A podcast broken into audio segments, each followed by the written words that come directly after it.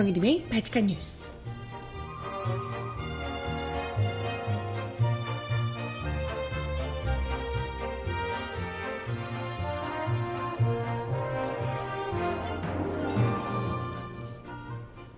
여러분 안녕하세요. 바칙한 뉴스 정희림입니다. 군 인권센터가 기무사의 사찰 방식에 대해서 공개적으로 기자회견을 통해서 폭로를 했습니다.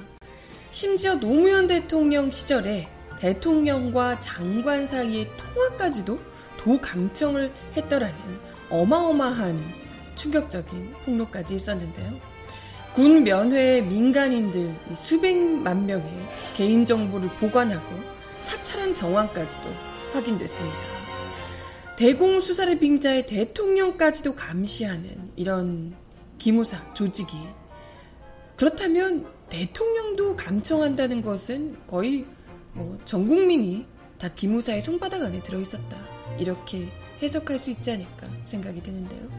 음악 듣고 와서 이야기 함께 나눠보겠습니다. 첫 곡으로 지영훈이 부르는 Everytime 듣고 옵니다. 신청곡 있으신 분 주세요.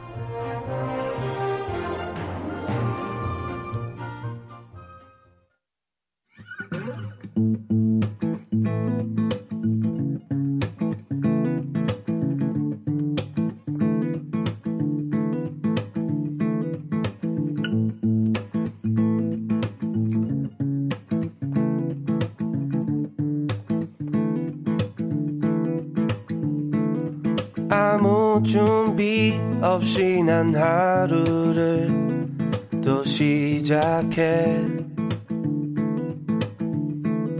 언제부터인지 난 모르는 내 시간이.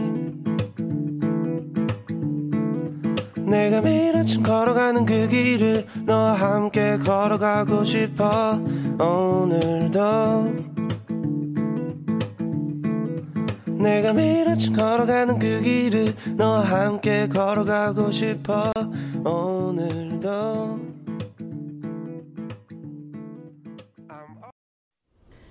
네, 첫 곡으로 지영훈이 부르는 Everytime 듣고 오셨고요. 신청곡은 잠시 후에 전해드리도록 하겠습니다. 네, 날도 더운데 계속해서 이런 열받는 뉴스들이 지금 뭐 딱 이번 주가 휴가 시즌이죠. 7월 말 8월 초 이렇게 해서 본격적으로 휴가가 그냥 확 진행이 되던데 대통령께서도 뭐 휴가 시라고 하고 어, 지하철도 훨씬 한산하더라고요. 날씨가 많이 더워져서 딱 이럴 때 휴가를 가야 되는데 이런 생각이 들긴 합니다. 아무튼 그래서 뭐 뉴스들도 그렇게 뭐 국회를 중심으로 하는 뭐 엄청 큰 뉴스라든지 이런 게 좀 진행되긴 좀 어려운데요.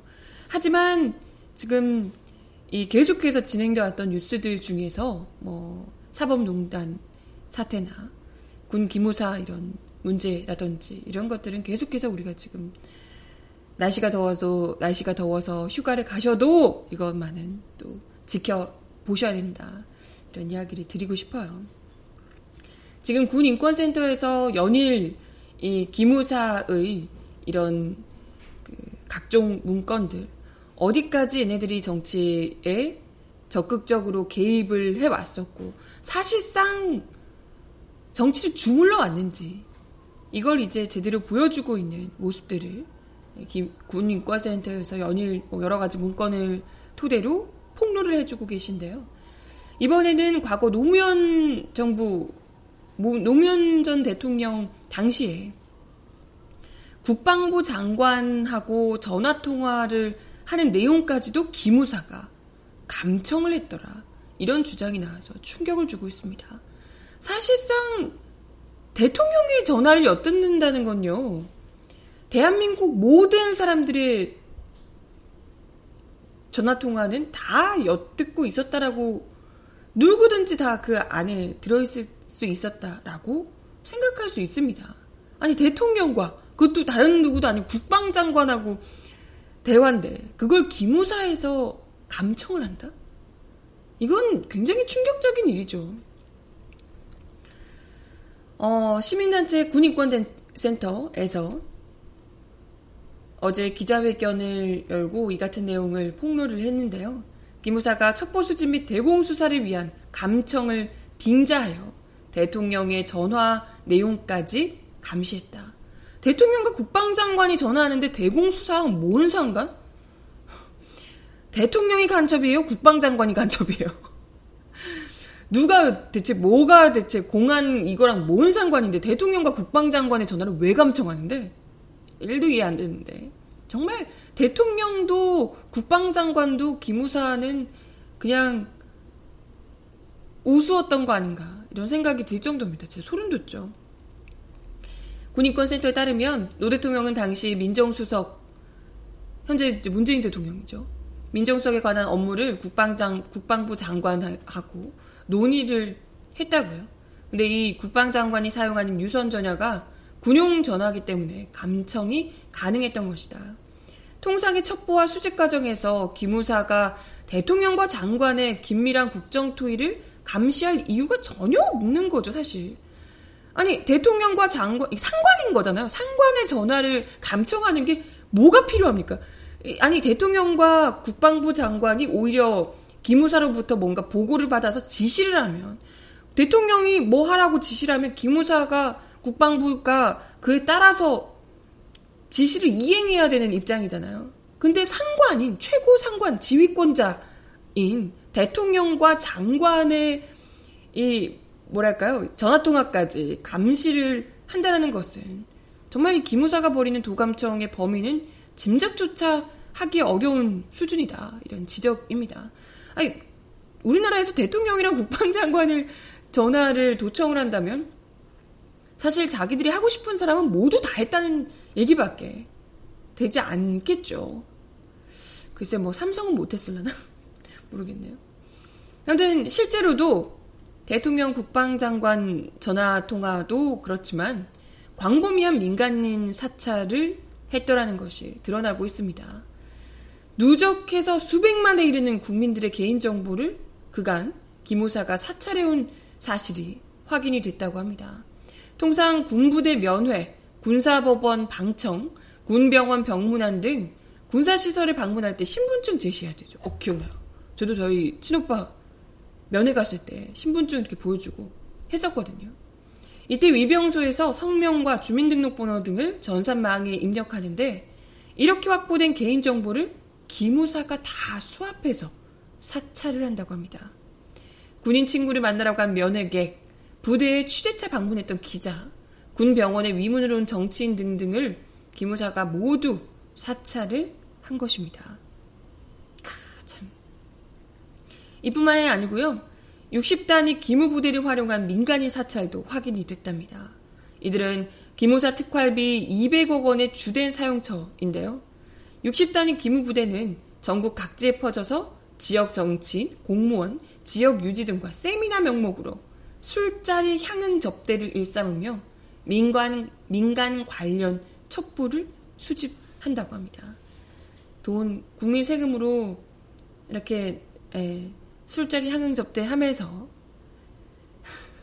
그러면서 여기저기 어, 걔 좀 어때 이런 걸 봤다는 거죠. 특히나 아마 음, 지역에 있는 좀 진보 진영 이런 쪽을 사찰하려고 더 많이 하지 않았을까 이런 생각이 듭니다. 또한 이들은 국회의원 보좌진, 시민단체 활동가 등을 대상으로 2, 30만 원 상당의 고가 식사 제공, 선물 공세 등의 향응 접대를 벌여서 매수를 한 뒤 소위 프락지로 활용하기도 했다고 합니다. 야, 진짜 전형적인 진짜 어우 정말 악질악질. 기무사가 왜 이런 짓을 하는데요? 기무사는 군 내에 있는 정보를 수집하는 곳이잖아요. 근데 전국적으로 걸쳐서 시민단체, 국회의원, 보좌진 이런 사람들까지 매수해서 선물 공세 펴고 뭐 비싼 거 밥 먹이면서 프락치로 그냥. 하, 이게 참 이런 일들이 그간도 보통 보면 예전에도 공안 뭐 이런 데서 학생 운동하고 이런 친구들이나 뭐 노조 활동하거나 이런 조직에 한 사람을 교묘하게 계속해서 이제 좀 또 이제 정보가 다 있으니까 좀 집안이 어렵거나 뭔가 좀 안 좋은 상황에 내몰려 있는 사람을 계속해서 돈으로 꼬시고 뭐 이렇게 해서 결국에는 프락치로 딱 이제 잡은 다음에 다른 사람들이 완전 다 밀고 하고 딱 이렇게 도망가도록 해주는 약간 이런 애들이 왕왕 있어 왔잖아요. 딱 그런 방식이죠. 이런 프락치로 활용하기도 했다라는 거고요. 네. 2016년 기무사가 대외비 문건으로 작성한 현안 보고 좌파단체 민주주의 국민행동 하반기 투쟁 계획에는 함세용 신부들이 포함한 등이 포함된 민주주의 국민행동이 2016년 8월 25일 서울 합정동에서 개최한 워크숍 결과가 상세히 적혀 있었다고 합니다. 이건 프락치를 그 내부에 심어놓은 프락치를 활용했거나 도감청, 해킹 등을 통해서 내용을 확보했을 가능성이 높다고 의혹을 제기하기도 했습니다. 진짜 하, 옛날에 정말 그 간첩 만들고 이럴 때 그럴 때 쓰던 방식을 김문사가 여전히 쓰고 있었다는 거죠. 하긴 뭐 통합진보당 그 사태 터졌을 때도 그거잖아요. 내라는 무로 몰아갔던 것도 그 말 같지도 않은 어쨌든 그 안에 내부에 있는 있던 사람을 프락치로 매수해서 그 사람을로 하여금 오랜 동안 함께했던 그 동료들을 다 배신하고 그렇게 만들도록 했던 거잖아요. 그죠? 그래서 무슨 애들이랑 다 같이 있는 이런 모임에 거기서 나온 이야기들을 가지고 결국은 뭐 어마어마한 사실 지금 기무사처럼 무슨 탱크 밀어붙이고 전 국민을 뭐 언론을 장악하고 국회를 완전 틀어지고 장갑참에 탱크를 도심 곳곳에 다 깔아서 시민들을 밀어버리겠다. 이런 계획을 세우는 군인들은 그야말로 이건 정말 내란인 거잖아요. 내란 음모인 거잖아요. 이것이야말로. 근데 뭘 능력도 없는 일반 평범한 그냥 사람들을 그 사람들이 무슨 밥통으로 폭탄을 만들려고 했다는 둥말 같지도 않은 아니 그런 이야기를 해가지고 결국에는 실제로는 그게 다 이제 뭐 내란 음모가 아니었던 것으로 나왔음에도 불구하고 그럼에도 불구하고 그 당사자들은 지금 감옥에 있는 상태잖아요. 내란 음모는 없으나 어쨌건 유죄라며. 근데 지금 이 어마어마한 탱크를 밀어붙이고 뭐 이렇게 했던 계획까지 구체적으로 세웠던 당사자들은 뭐 언론에서도 그렇게 크게 막 이게 그때 당시 조중동 얼마나 어 국가 전복 세력이라고 난리가 났습니까? 실제로 국가를 전복할 수 있는 능력이 있는 사람들이 이런 사람들이잖아요. 쿠데타를 밀어버리면 그냥 정말 다 밀어버릴 수 있는 사람들인데 이런 것에는 뭐 조중동 이런 데서 입을 싹 다물고 있죠. 네. 갑자기 막 말이 빠졌는데 아무튼 이런 딱 전형적으로 그동안 계속해서 써왔던 방식을 김우사가 여전히 지금까지도 써왔었고 이런 걸 통해서 프락치 돈 그것도 다 국민 세금이잖아요. 국민 세금을 통한 프락치를 넣고 도감청 통해서 정보를 입수해서 이렇게 계속해서 해왔다는 거 교묘하게 정치적으로 이용을 해왔더라는 거. 그리고 굉장히 이제 충격적인 내용 중에 하나는 제보된 내용에 따르면 2012년 당시 김우요원 양성기관인 김우학교에 입학한 학생이 노무현 자서전을 책을 가지고 있었대요. 그러자 교관이 이런 부러운 서적을 읽어도 괜찮은가? 라고 추궁한 해프닝도 있었다고 합니다. 노무현 자서전이 대통령이 전직 그때 당시엔 전직 대통령이었겠죠. 전직 대통령의 자서전이 불온서적이에요. 이 사람들에게는 노무현 대통령이 그냥 빨갱이인 거예요. 간첩이다 이거죠. 간첩이 대통령이었던 거야. 진짜. 군 통수권자인데, 엄연히. 그러니까 이 사람 군 통수권자이나 자기들은 대통령으로 생각 안 한 거죠. 간첩이라 이렇게 생각을 하고. 그러니까 전화통화 엿듣고 그랬던 겁니다. 심지어 또 다른 제보에 따르면 2009년에 노무현 대통령이 서거하셔서 당시에 속보를 본 기무사 요원들이 자리에서 일어나 박수를 치며 환호했다고. 미친 진. 와, 정말. 진짜. 사실상 노무현 대통령을 어쩌면 그렇게까지 몰아갔던 것이 단지 검찰의 머리로 나온 것은 아닐 것이다. 지금 딱 보니 이런 각이 기무사가 계속해서 정치를 개입해 왔던 거잖아요. 어떤 식으로 방향을 틀고 어떤 식으로 이용하자. 뭐 박근혜 뭐 눈물 뭐 이런 것까지 다 기획하는 사람들인데 노무현 대통령을 그렇게 몰아가라고 했던 것도 기무사의 머리에서 나온 것 아닌가 이런 의심까지 들게 합니다. 자기들이 조작했던 일이기 때문에 이렇게 몰아서 노무현 대통령을 죽음의 몰 죽음의 코너로 몰 것이 토끼몰이 하듯이 모은 것이 그들 스스로기 때문에 아 성공했네 라고 박수치며 환호한 것 아닌가 이게 인간이에요? 이게 인간이야 진짜? 와 정말 쌍욕이 절로 나오네 진짜 심지어 군인권센터에 따르면 더 나아가서 일부 간부들은 지금도 술자리에 모이면 군대의 쓴맛을 보여줘야 하는데 우리가 한번 갈아엎어야 하는데 이런 끔찍한 말을 서슴없이 한다고. 그러니까 이들에게 있어서 계엄령 선포에서 군대의 쓴맛을 보여주고 한번 밀어붙여 보는 것, 밀어붙여 버린 것 너무나 일상적인 거예요. 너무나 언제든지 할 수 있는 것이고 그들 머리에는 충분히 그럴 수 있는 일인 거예요. 왜냐? 두 번의 쿠데타가 모두 성공했고 정권을 잡아서 떵떵거리는 대통령으로 오래오래 잘 먹고 살았으니까. 성공한 쿠데타의 주역들이 계속해서 군부대를 장악하고 그 후예들이, 그 후배들이 계속해서 여전히 남아있으니까요. 그러니까 이런 군대 쓴맛, 아, 얘들이, 응? 좀 놀게 해줬더니, 좀 편히 놔줬더니 애들이 빠져가지고 군대 쓴맛 좀 보여줘야 되는데 또 한 번 갈아엎어? 이런 얘기를 아무렇지도 않게 남아있는 간부들이 하고 있다는 거죠. 다들 아시다시피 기무사는 12.12 쿠데타 주역인 보안사령부의 후신입니다. 기무사로 뭐 개편, 말만 개편이 됐지만 30년 가까이 지난 오늘까지도 민간인을 감시하고 친위 쿠데타를 계획을 세우는 등 달라진 점이 하나도 없습니다.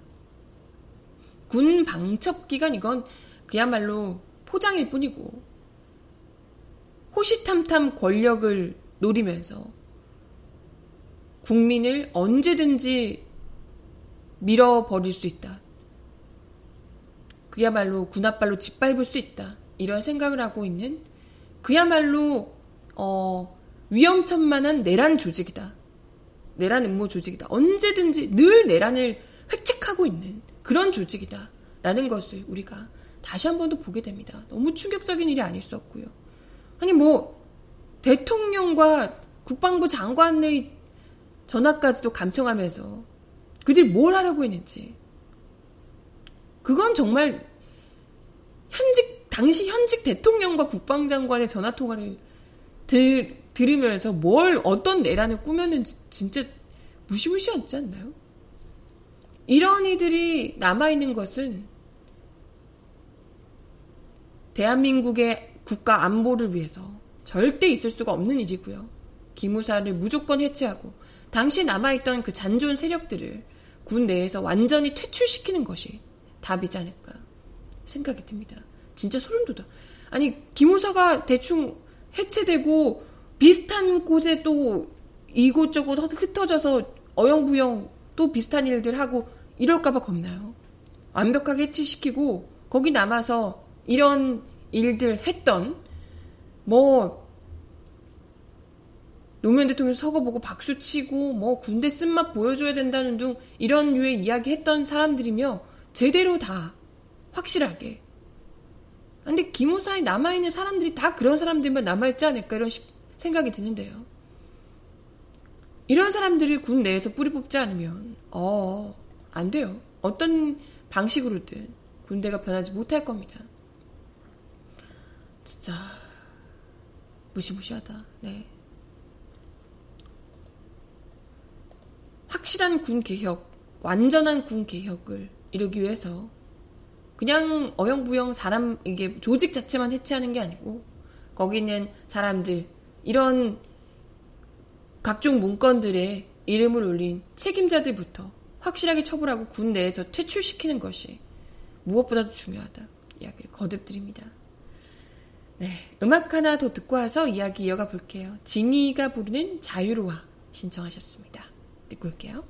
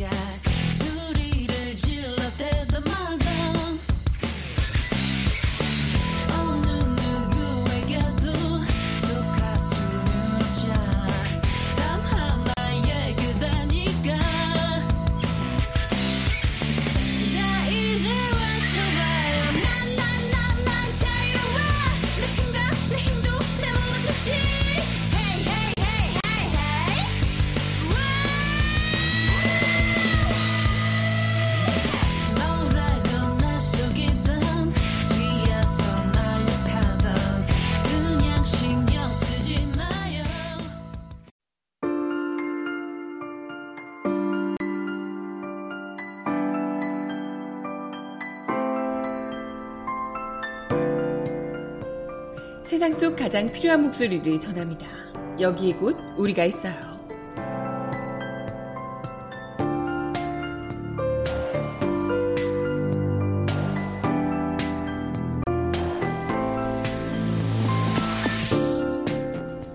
올여름 기록적인 폭염이 연일 이어지자 전기료 폭탄을 걱정하는 목소리와 그에 따른 다양한 대책들이 거론되고 있습니다.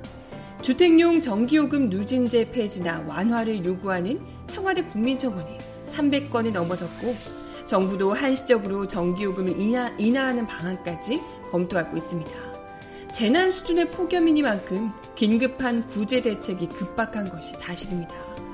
하지만 다양한 개선책들이 전력 수급과 기존 요금 체계 개선에만 집중될 뿐 에너지 빈곤층에 대한 국가의 사회보장 의무에 대한 시각이 드러나지 않아 아쉽습니다. 물론 가정용 전기에만 적용되는 누진제에 대한 폐기 또는 기준 완화가 의미 없는 것은 아니죠. 정부는 정전 사태까지 발생했던 2016년 6단계 11.7배였던 이 누진제를 3단계 3배 누진제로 바꿨습니다. 누진제가 완화되면 전력 소비 억제가 되지 않아서 전력 대란이 올 것이라는 우려가 당국으로부터 제기됐지만 지난해 전기 사용료는 사용량은 누진제 완화 이전과 동일했습니다. 가정용 전기요금은 8월 사용량 기준으로 평균 1만 원 정도 감면돼 많은 국민들이 바뀐 정책으로 혜택을 누렸습니다. 누진제 최고 비율이 3배인 한국과 달리 대부분의 OECD 국가들이 1.5배 전후로 설계되어 있음을 감안할 때 추가적으로 누진제를 완화할 여력은 있어 보입니다. 하지만 누진제 완화나 요금 감면 혜택 등으로도 문제 해결이 어려운 딱한 사정의 이웃들이 사회와 정부의 1차적 관심이 돼야 할 겁니다. 고시원의 자취, 자취생, 반지하방, 옥탑방 등에 거주하고 있는 대도시의 저소득층 가구들은 선풍기 하나에 의존해 40도를 오르내리는 이 무더운 여름에 가쁜 숨을 내쉬고 있습니다. 2005년 프랑스는 물, 전기, 가스 등을 인간다운 생활을 영위하기 위한 필수 공공재로 분류하고 있습니다. 2018년 한국에서 이에 대한 국민적 동의가 어렵진 않을 겁니다. 여기에 더해 해산된 통합진보당이 과거 제안했던 최저생계 필요 전기량에 대해서 무상 공급을 전 가구에 실시하는 획기적인 대책이 절실하다는 지적입니다. 지금도 원가 이하 공급이라고 볼멘 소리를 하는 한전 등 전력 당국의 주장에 대해서는 부자 증세, 서민 감세의 논리를 적용할 수 있을 겁니다. 에너지를 독점적으로 사용하는 극소수 재벌 대기업으로부터 더 많은 비용을 지불하도록 하는 것이 필요하죠. 전체 전력 사용량에서 산업용 전기가 차지하는 비중은 최근 10년 새 가파른 상승세를 보여 지난해 56%를 넘어섰다고 합니다. 이 중 현대제철과 삼성전자 등 500대 재벌 대기업이 전력 사용량 이, 이 재벌 대기업이 쓰는 전력 사용량이 절반을 차지한다고요. 최근 산업용 심야 전기요금을 인상하는 추세에 대해서 재계에서는 반도체와 철강의 가격 경쟁력을 떨어뜨린다며 반발하고 있다고 합니다. 하지만 이들 업종의 제조 원가 중 전기요금의 비중은 1%에 미치지 못하는 것으로 알려지고 있습니다. 한 10배 해도 10%. 장난해? 수십 년간 어마어마한 전기료 특혜를 받아왔다는 뜻이고, 동시에 최저 생계 필요 전기량에 대한 무상 공급 여력을 재벌 대기업으로부터 확보하는 것이 얼마든지 가능할 것이라는 의미입니다. 그러니까요. 이렇게 더운데 지금 뭐 거듭 저도 말씀을 드리지만 지금 이런 날씨 오늘도 서울 기준 38도래요. 이런 날씨에 선풍기를 돌려서 살 수 있는 날씨가 아니에요. 정말로. 약간 밤 뭐 거의 한 9시 이럴 때도 35도 이렇더라고요. 날씨가. 이런 상황에서 이건 생존이 달려 있는 문제라는 거죠. 그렇기 때문에 전력을 국민들이 전기료를 걱정해서 전기료 낼 돈이 없어서 이걸 뭐 선풍기든 뭐든 돌리지 못하는 에어컨 있어도 돌리지 못하는 이런 상황에 내몰리지 않도록 최소한의 기본적인 삶을 영위할 수 있는 정도로 특히 가정용 전기는 낮춰줘야 마땅하다. 이런 뭐 재벌 대기업들이 그동안 정말 저렴하게 전기를 팽팽 낭비해왔던 걸 생각하면요. 더더욱이 그렇죠. 일본 같은 경우에는 지금 섭씨 40도를 돌파하는 등 폭염이 계속해서 이어지고 있다고 하잖아요. 근데 올해부터 지금 날, 얄지가 계속해서 이러다 보니까 에어컨 구입 비용을 저소득층에 지원하는 냉방 복지 정책이 시행됐다고 합니다. 일본 후생 노동성은 지난 1일부터 생활보호 대상인 세대에 최대 5만 엔, 그러니까 약 50만 원까지 에어컨 설치비를 지원하는 제도 시행에 나섰다고 합니다.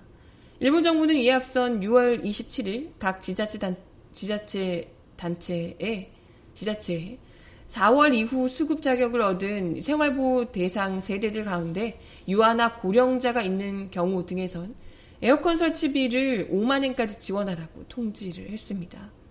일본에서는 저소득자에게 기초생활비와 함께 주택 임대료나 의료비, 장례비, 출산비 등을 각 가정 사정에 맞춰서 지급하고 있습니다. 그동안 지원 대상에는 포함되지 않았던 에어컨까지도 지원 대상에 포함시킨 것은 이게 이제 사치품이 아니고 정말 생활 필수품인 상황이 됐다. 아, 40도까지 오르는데 이게 막 어쩌겠어요, 그죠? 아무튼 굉장히 획기적인 조처로 평가를 받고 있습니다. 아무튼 뭐 지금 당장에 우리도 에어컨을 설치할 수 있도록 돈을 줘라 이렇게까지는 하기 어려울 수 있겠지만 그렇다더라도 지금 전기세를 걱정해서 이 더운 여름에. 근데 그런다고 해서 아, 참 이게 못틀 수는 안틀 수는 없는 것인데 가뜩이나 없는 가정에 선풍기마저도 제대로 틀지 못하게 하거나 에어컨 있어도 못 틀게 하거나 혹은 나중에 돼서 정말 전기세 가뜩이나 없는 살림에 전기세 폭탄을 맞게 하거나 이런 일은 좀 없어야 한다. 근데 무작정 이걸 정부가 부담하는 것이 아니라 그동안 팽팽 전기 낭비해왔던 산업용 장비. 그동안 국가로부터 어마어마한 혜택을 니들만 보셨잖아요. 대기업들. 얘네들에게 적절히 뭐 모두 다 뺏지 못한 적절히 가져와서 그의 그 량에 맞는 복지를 충분히 베풀 수 있다. 이런 이야기를 드려봤습니다. 음악 하나 더 듣고 와서 이야기 이어가 볼게요. 토이와 김현우의 언젠가 우리 다시 만나면 신청하셨습니다.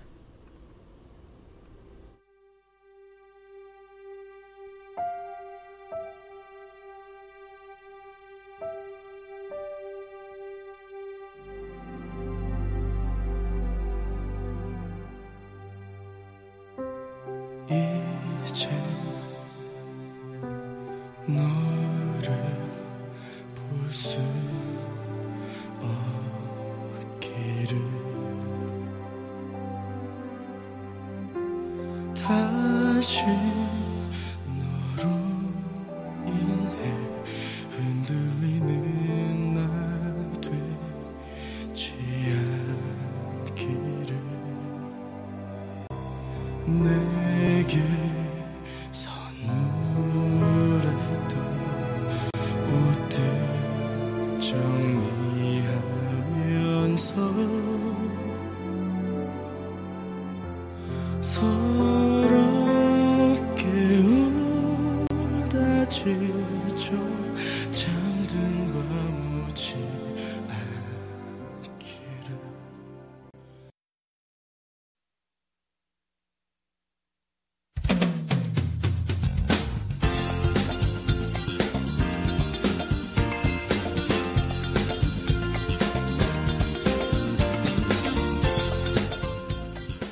정하나의 바칙한 브리핑.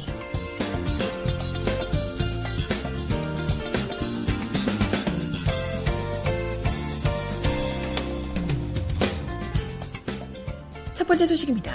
이명박 정부 당시 경찰이 인터넷 여론을 조작하기 위해 댓글 공작을 벌였다는 의혹을 자체 조사 중인 경찰이 조만간 주현우 전 경찰청장을 소환할 것으로 보입니다.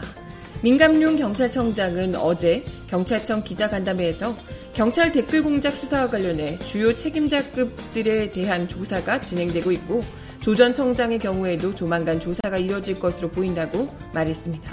앞서 조현우 전 청장은 지난 29일 한 언론과의 인터뷰에서 이명박 정부 시절 천안함 사건과 연평도 포격 등 사회 현안에 대해 조직적으로 인터넷 댓글을 쓰라고 지시했다고 시인한 바 있습니다. 다만 조 전 청장은 정치 공작이나 여론 조작이라는 말에는 동의하기 어렵다고 말한 것으로 전해졌습니다.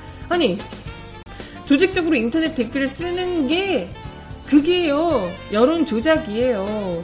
참 진짜 뭐라는 거야. 술은 마셨는데 음주운전은 아니라는 건가. 아무튼 이날 간담회에서 경찰청 특별수사단 관계자는 보도된 내용이 사실에 가깝지 않나 생각한다며 현재 당시 국장급을 조사 중에 있다고 밝혔습니다. 조 전 청장에게 소환 통보를 했냐는 질문에는 관련자 진술을 종합해 입증해야만 출석기일을 잡을 수 있기 때문에 아직 소환 통보는 안 한 상태라며 수사 중인 사안인 만큼 지켜봐 달라고 말을 아꼈습니다. 그러면서도 출석기일을 며칠경이라고 답하기는 어렵고 최대한 빨리 할 예정이라고 덧붙였습니다. 한편 국군 사이버사령부가 이명박 정부 시절 악플러 색출 전담팀인 블랙펜 분석팀을 운영하면서 경찰에도 관련 내용을 통보했다는 국방부 사이버 댓글 사건 조사 TF 조사 결과가 나오자 경찰은 자체 진상조사를 벌였습니다. 진상조사 과정에서 경찰은 당시 경찰청 보안사이버수사대 직원들이 상사로부터 정부 정책을 지지하는 댓글을 달라는 지시를 받고 일부 실행에 옮겼다는 진술을 확보했습니다. 이에, 경, 이에 경찰은 특별조사단을 꾸려 현재까지 수사를 진행해 오고 있고요. 상당 부분 수사에 진척이 있는 것으로 전해지고 있습니다.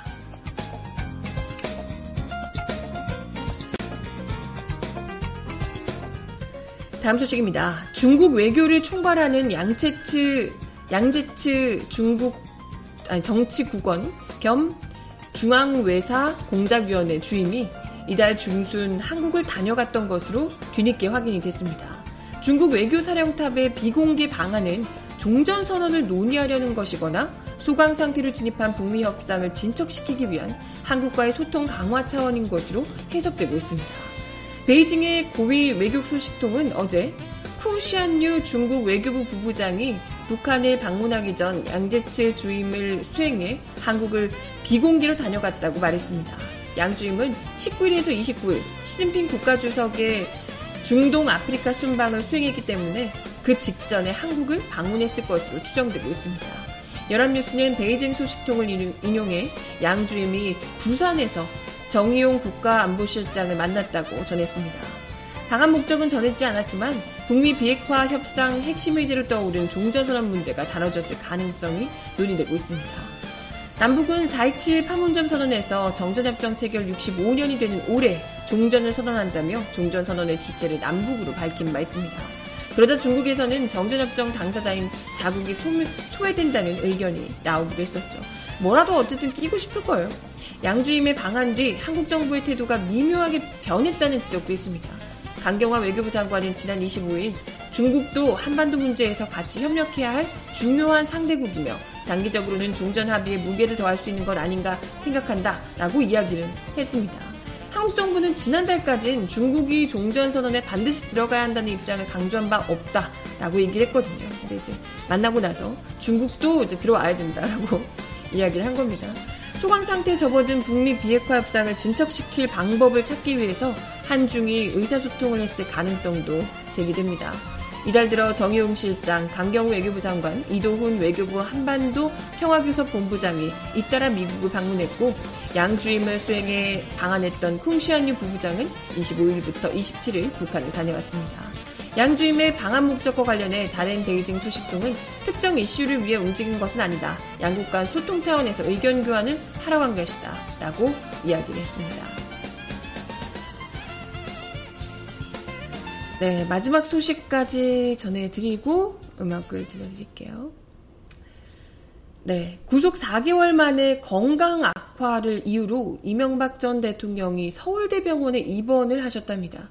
어제 법무부에 따르면 서울 동부구치소에 수감 중이던 이 전 대통령이 어제 오전 서울 종로구 서울대병원에서 수면 무호흡과 지병인 고혈압, 당뇨 질환 등에 대해서 진료를 받았습니다.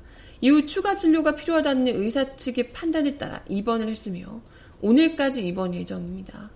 법무부 측 관계자는 입원 기간 연장 여부는 내일 검진 결과에 따라서 결정될 것이라고 밝혔습니다. 최근 이 전 대통령은 건강 악화에 시달리고 있다는 소식인데요. 구치소 내에서 수액을 투여받은 바 있고 건강상의 이유로 13일로 예정됐던 공판 기일도 연기했습니다. 글쎄 수액을 맞는 건 그닥 그렇게 심각한 수액은 저도 많이 피곤할 때 자주 맞는데 네, 뭐 아무튼 연세가 있으시니까 아무래도 그래도 굉장히 뭐 운동도 많이 하시고 튼튼하셨던 것 같은데 이렇게 감옥에 들어가니까 뭐 스트레스를 많이 받으셔서 그런지 어쩐지 어쨌든 계속해서 지금 뭐 건강 악화를 이유로 뭐 공판 기일도 연기하고 아무튼 그러고 계시다고 하네요. 뭐 아프지 않으셨으면 좋겠습니다. 어, 괜히 많이 아프셔가지고 죄값 다 치르기 전에 나오시고 이러시면 안 되니까요. 부디 그동안 테니스를 얼마나 쳐오셨는데, 이 뭐, 딱 봐도 몸도 굉장히 이렇게 다 건강해 보이시고 그러잖아요. 네. 부디 별거 없으시고, 남은 이 형량까지도 쭉 다, 하루도 빠짐없이, 끝까지 다 채우고 나오시길 바라겠습니다. 네, 얼른 쾌차하세요. 브라운 아이드 걸스가 부르는, 아, 브라운 아이드 걸스와 이재훈이 부르는 오아시스 됐습니다. 이래.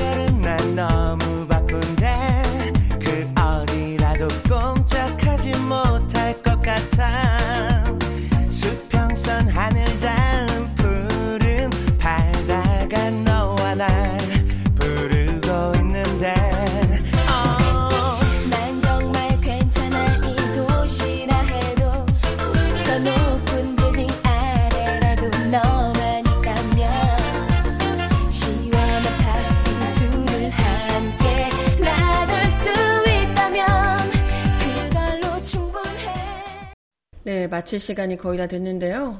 날씨 얘기만 잠깐 드리고, 이제 날씨 너무 더워서. 다들 이 대화의 주제가 다들 날씨 얘기밖에 없더라고요. 아무튼, 오늘도 아까 잠깐 이야기 드렸지만, 서울 38도 등 폭염이 강화된다고 합니다. 오후 한때 구름이 잠깐 많다가, 어쨌든, 비를 뿌리진 않고 계속해서 더울 예정이라고 하네요. 전국 대부분 지역에 폭염 경보가 발효가 됐고요. 역시나 낮 최고 기온이 평년보다 4도에서 7도 정도 높은 45도 내외로 오르면서 무더위가 계속해서 이어질 예정이라고 합니다. 강원 영동과 경북 동해안에 비가 조금 내렸었는데 비가 그치자마자 다시 또 기온이 오르면서 폭염, 폭염특보가 발효될 가능성이 높다고 하네요. 비 잠깐 뿌리는 걸로는 더위가 전혀 식혀지지 않고 있는 거예요. 지역별 오전 기온은 서울, 부산 27도, 인천, 대전, 광주, 대구, 제주 26도, 울산 25도로 예상이 됐고, 오후 최고 기온은 이제 뭐 오전 거의 다 지났으니까요. 오후 기온은 서울 38도, 인천, 대구 36도. 어머! 서울이 대구보다 높은 거야? 뭐야, 이게. 인천, 대구 36도, 대전, 광주 37도, 울산이 32도, 부산이 33도, 제주 31도 등입니다. 그나마 바다 있는 이쪽은 조금 더 시원하네요. 서울이 제일 덥구나, 지금. 미치겠다, 미치겠다. 네. 남해안과 제주도에는 바람이 좀 불겠고요. 그 밖의 지역에도 약간 강하게 부는 곳이 있다고 하네요. 시설물 관리와 안전사고에 유의하셔야 한다고 합니다. 글쎄, 태풍은 과연 어떻게 됐는지 12호 태풍 종다리를 굉장히 기대하셨던 분들 많은데 일단은 열대 저압부로 약화가 좀 됐지만 여전히 태풍의 준하는 세력을 가지고는 있어서 남해 먼 바다와 제주도 전 해상을 중심으로 당분간 바람이 매우 강하게 불고 물결이 높게 인다고 합니다. 아니 지금 바람의 문제가 아니라 비를 뿌려야 되는데 비는 안 오고 바람만 강하게 분다고 하네요. 네, 아무튼 오늘 밤부터 내일 사이에 이 열대저압부가 다시 태풍으로 발달할 가능성도 있어서 좀 지켜봐야 된다고 하는데 하, 당분간은 시원해질 일이 없, 없을 것 같습니다. 망했네 망했어. 어떡해. 비 한 하루 와가지고는 안 되는데 한 며칠 와줘야 이게 시원해질 것 같은데 진짜 큰일이네요 큰일이야. 죽겠어 죽겠어 정말. 네. 마지막 곡으로 스탠딩 에그가 부르는 그래 너 들려드리면서 인사드리겠습니다.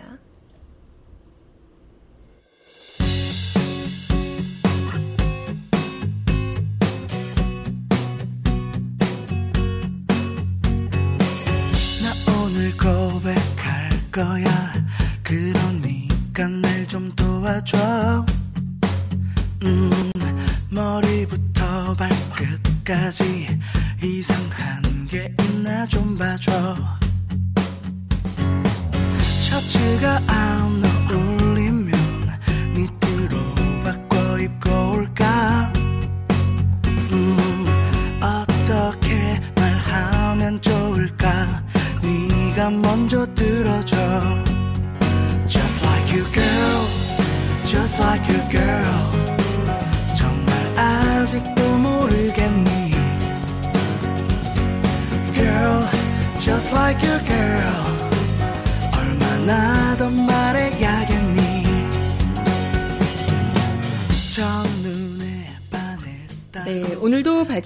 뉴스 함께 해주셔서 감사하고요.